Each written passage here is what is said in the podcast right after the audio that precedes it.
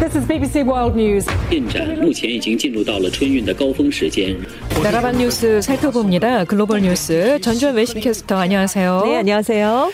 러시아가 침공일로 예측됐던 16일을 앞두고 군 병력 일부를 철수하면서 어, 일단 위기는 넘겼다. 이런 평가가 나오고 있는데요.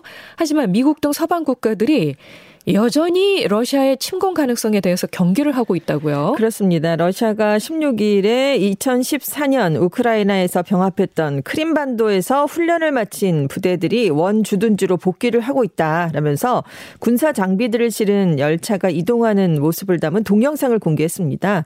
그러니까 이렇게 철군 영상을 공개한 건 실제로 철수하는지 믿을 수 없다라는 서방 쪽의 의심에 반박하는 차원으로 해석이 되고 있는데요. 네. 하지만 이에 대해서 미국 등 서방은 러시아의 발표와 다르게 위성 사진 등을 통해서 보면 아직은 철수 징후가 없다 이런 지적을 내놓고 있습니다. 그래요? 블링컨 미국 국무장관은 우리는 어떤 군대 철수도 보지 못했다. 러시아 군대가 우크라이나 국경을 따라서 매우 위협적인 방식으로 대규모로 남아 있고 또 러시아의 주요 부대가 국경에서 멀어지는 게 아니라 오히려 국경을 향해 가고 있다 이런 지적을 내놨습니다. 음. 또 EU 그리고 나토도 역시 미국과 비슷한 목소리를 냈는데요. 이렇게 미국 등 서방은 러시아의 주장과 현지 상황은 다르다라고 반박을 하면서 러시아의 실질적인 철수를 압박하려는 그런 입장인 걸로 분석이 되고 있습니다. 네. 그리고 이제 군사적인 침공은 일어나질 않았는데요. 우크라이나 시중은행, 국방부, 군 온라인 사이트가 사이버 공격을 받았습니다. 오. 그래서 한때 마비가 됐어요. 그래서 지금 다른 형태의 공격은 이제 발생을 했는데 미국은 러시아가 우크라이나의 기간 시설을 겨냥해서 사이버 공격 과 공습을 가한 뒤에 특수부대를 수도 키예프에 투입하는 방식으로 침공을 준비하고 있는 게 아니냐 이런 의심을 내놓고 있습니다. 네. 또 이제 한편 외교 협상도 계속 진행이 되고 있어요. 그래서 블링컨 미국 국무장관, 라브로프 러시아 외무장관이 전화 통화를 갖고 러시아가 제기한 안전 보장 문제도 협의를 했고요. 바이든 대통령도 마크롱 프랑스 대통령과 1시간 동안 전화 통화를 하면서 우크라이나 문제를 협의하기도 했습니다. 네. 지금 러시아가 요구하고 있는 나토 동진 금지, 러시아계 분리주의 세력이 강한 우크라이나 동부의 돈바스 지역의 분리 독립 인정, 이 안이 다시 협상 테이블에 올라온 것으로 알려졌는데요. 워싱턴 포스트는 미국과 나토는 동맹 개방 정책은 협상 불가다라고 밝혔지만 나토와 러시아 관계의 투명성을 높이기 위한 장치를 마련하는 한편 군비 통제 또 군사 훈련 제한 같은 제안을 내놨다 이렇게 전하기도 했습니다. 네. 계속되는 전 운에 저희도 매일 아침 이렇게 소개를 해드릴 수밖에 없는 네. 상황인데요. 그렇습니다. 앞으로 또 어떤 소식을 전해드리게 될까 네. 좀 무섭기도 하고 그렇습니다. 네. 자, 다음 소식까죠. 벨기에가 주 4일 근무제를 도입하면서 퇴근 이후 업무 지시에 답하지 않아도 되는 이른바 단절권이라는 것을 보장하기로 했어요. 그렇습니다. 벨기에 정부가 근로자의 필요에 따라서 주 4일제를 선택할 수 있도록 하는 내용의 노동법 개정안을 발표했는데요. 지금 벨기에 근무 시간은 원칙적으로 주 38시간입니다. 그래서 최장 하루 8시간, 8시간을 넘을 수가 없는데요. 하지만 앞으로는 새 규정에 따라서 근로자들이 주 5일 대신에 하루에 근무할 수 있는 시간을 더 늘려서 4일 근무를 할 수가 있게 됐습니다. 네. 또 하루의 최대 근무 시간은 9.5시간인데요. 노사의 합의가 있다면 최대 10시간까지 가능하도록 했습니다. 또 근로자들이 한 주는 더 일하고 그 다음 한 주는 적게 일하는 방식 이렇게도 선택을 할 수 있게 했는데요. 근무 시간을 변경하는 건 근로자의 요청으로 가능합니다.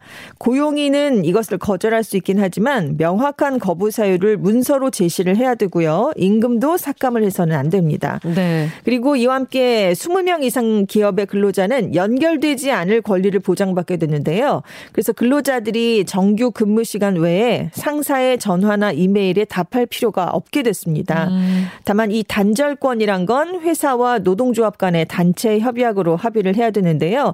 일단 현재 이 규정은 연방 정부의 공무원을 대상으로 시행이 되고 있는 그런 상황입니다. 아, 이미 시행이 되고 네, 있군요. 예, 공무원들을 대상으로 이미 하고 있는 상황이고요.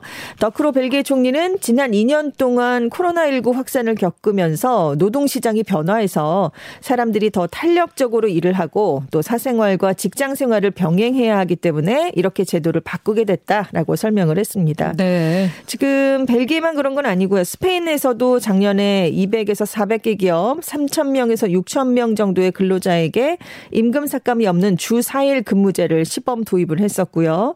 스코틀랜드도 내년부터 6개월간 주 4일제 실험을 시작할 예정입니다. 아이슬란드는 이미 2015년부터 주 4일제를 시범적으로 도입해서요.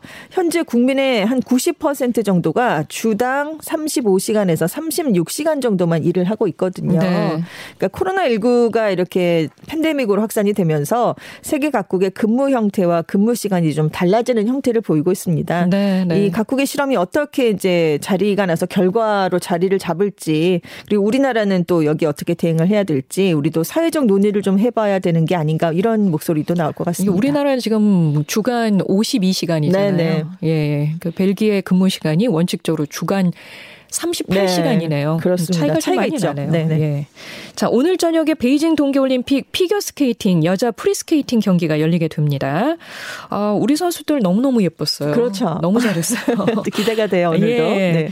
자, 그런데 유력한 금메달 후보죠. 러시아의 카밀라 발리에바 선수 금메달을 따게 된다고 해도 기록이 당장 인정되지는 않게 됐네요. 그렇습니다. 국제올림픽위원회 IOC가 발리에바 선수가 메달권에 입상을 하면 기록에 별표를 붙이겠다 이렇게 발표를 했는데요. 그러니까 도핑 논란이 완전하게 해결될 때까지는 그 발리에바 선수의 올림픽 기록을 잠정 기록으로 분류를 하겠다는 그런 뜻입니다. 네. 앞서 IOC가 발리에바 선수가 동메달 이상을 획득하면 이번 대회에서 피겨 여자 싱글 꽃다발 전달식 공식 시상식도 열지 않겠다. 했다라고 얘기를 했는데 그것도 앞으로 약물 사용 의혹에 대한 결론이 나왔을 때 최종 순위가 바뀔 가능성이 있기 때문이었거든요. 음. 그래서 이번에 입상 기록을 유보하는 것도 똑같은 이유에서 지금 이렇게 하게 됩니다. 아니, 다른 메달을 딴 선수들은 억울하겠죠. 어... 그러니까요. 예, 참. 그 현장에서 얼마나 박수와 그 기쁨을 누리고 싶겠습니까? 그래서 굉장히 아쉬운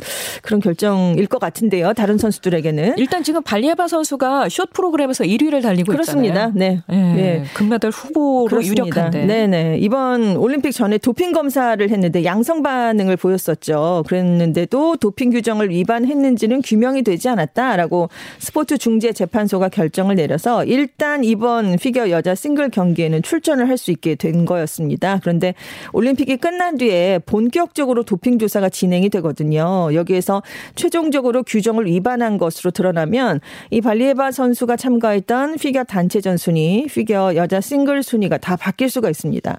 다만 IOC는 이 발리에바 선수에게 엄정한 잣대를 들이대면서도 이 발리에바 선수의 안녕이 최우선 고려 사항이다. 그러니까 이번 사안에는 좀 신중하게 접근을 해달라라는 당부를 함께 했고요. 네. 지금 뉴욕타임스가 이 발리에바 선수의 도핑 샘플에서 세계 반도핑 기구가 2014년에 금지 약물로 규정했던 트리메타지딘 외에도 하이폭센과 엘카르니틴이 함께 검출됐다. 라는 얘기를 했습니다. 어허. 이 나머지 두 약물은 금지 약물은 아니에요. 그런데 예. 이제 트리메타지딘 금지 약물로 규정된 이 약물은 유럽에서 협심증 환자들을 대상으로 제한적으로 처방이 되는데 나머지 두 개는 일반적으로 심장이나 혈관 질환에 처방되지는 않는 약이다 이렇게 분석을 했습니다. 그래서 티가르트 미국 반도핑 기구 회장은 이렇게 세 종의 약물을 함께 복용한 건 지구력을 높이고 피로를 덜 느끼게 하면서 산소 활용도를 크게 높이려는 의도였 던 있었던 것 같다 이렇게 얘기를 했는데요.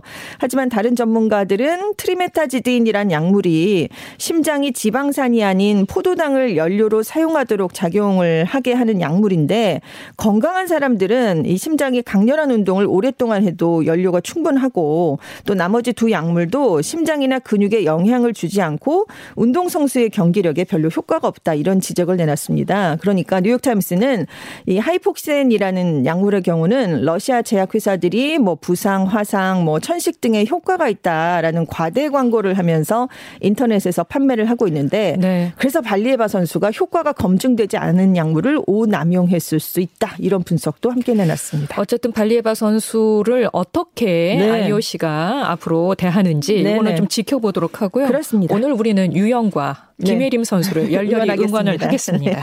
자, 오늘은 어떤 곡 들으면서 마칠까요? 어, 미국 하와이에 있는 혹등고래 국립해양보호구역에서 어미고래가 하나 발견이 됐는데요. 그 그물이나 밧줄 같은 해양 폐기물에 입이 꽁꽁 싸매어 있는 아, 그런 네. 그래서 생명이 위태로운 상황이었어요. 예. 그래서 국립해양대기국이 긴급 출동을 해서 이 폐기물을 떼어내서 무사하게 바다로 돌려보내는 일이 있었습니다. 이런 일이 너무 많아요. 너무 요즘에. 많죠. 해양 쓰레기 문제가 얼마나 심각한가를 또 한번 보여주는 사건 이었는데요. 우리 모두 좀 조심을 해야 되지 않을까 싶어서 범고래 윌리를 바다로 돌려보낸 소년의 얘기를 담은 영화였죠. 프리 윌리의 주제곡 마이클 잭슨의 Will You Be There 준비했습니다. 아 좋네요. 예, Will You Be There 들으면서 우리도 인사를 나누죠. 지금까지 전주현 외신캐스터 고맙습니다. 네, 감사합니다. 이 노래와 함께 저도 인사를 드립니다. 활기찬 하루 보내십시오. 굿모닝 뉴스 이명이었습니다.